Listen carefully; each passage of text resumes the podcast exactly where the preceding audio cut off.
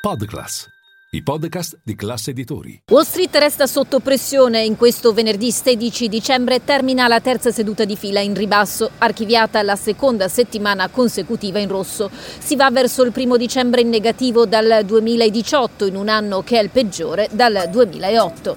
Linea mercati. In anteprima, con la redazione di Class CNBC, le notizie che muovono le borse internazionali. Tutti i settori sono in negativo, in modo particolare il real estate. Contiene le perdite il comparto dei servizi alle comunicazioni con Meta, che rimbalza grazie a una promozione degli analisti.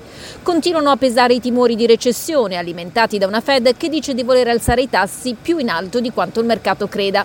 Due i membri della Fed che hanno parlato in giornata, Mary Daly, a capo della Fed di San Francisco, che dice non so perché che i mercati siano così ottimisti sull'inflazione, la strada da fare è ancora lunga. John Williams, a capo della Fed di New York, dal canto suo ha promesso faremo il necessario per abbassare l'inflazione, anche a costo di spingere i tassi oltre quanto indicato, ossia il 5,1% nel 2023. A complicare oggi il quadro le cosiddette quattro streghe. Si tratta di scadenze tecniche. Solo oggi 4 mila miliardi di dollari di opzioni sono scadute.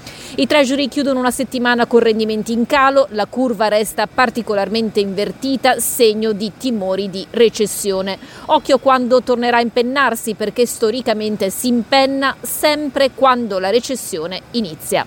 WTI oggi giù del 2,1%, 74,5 dollari, ma i cali sono stati contenuti dal Dipartimento dell'Energia che dice di ricominciare a riempire le scorte strategiche americane. In settimana rialzo di circa il 5%. Quanto alle storie societarie, Tesla in settimana ha perso circa il 16%, i soci si sentono abbandonati da Elon Musk, distratto sempre più da Twitter, chiedono un nuovo CEO.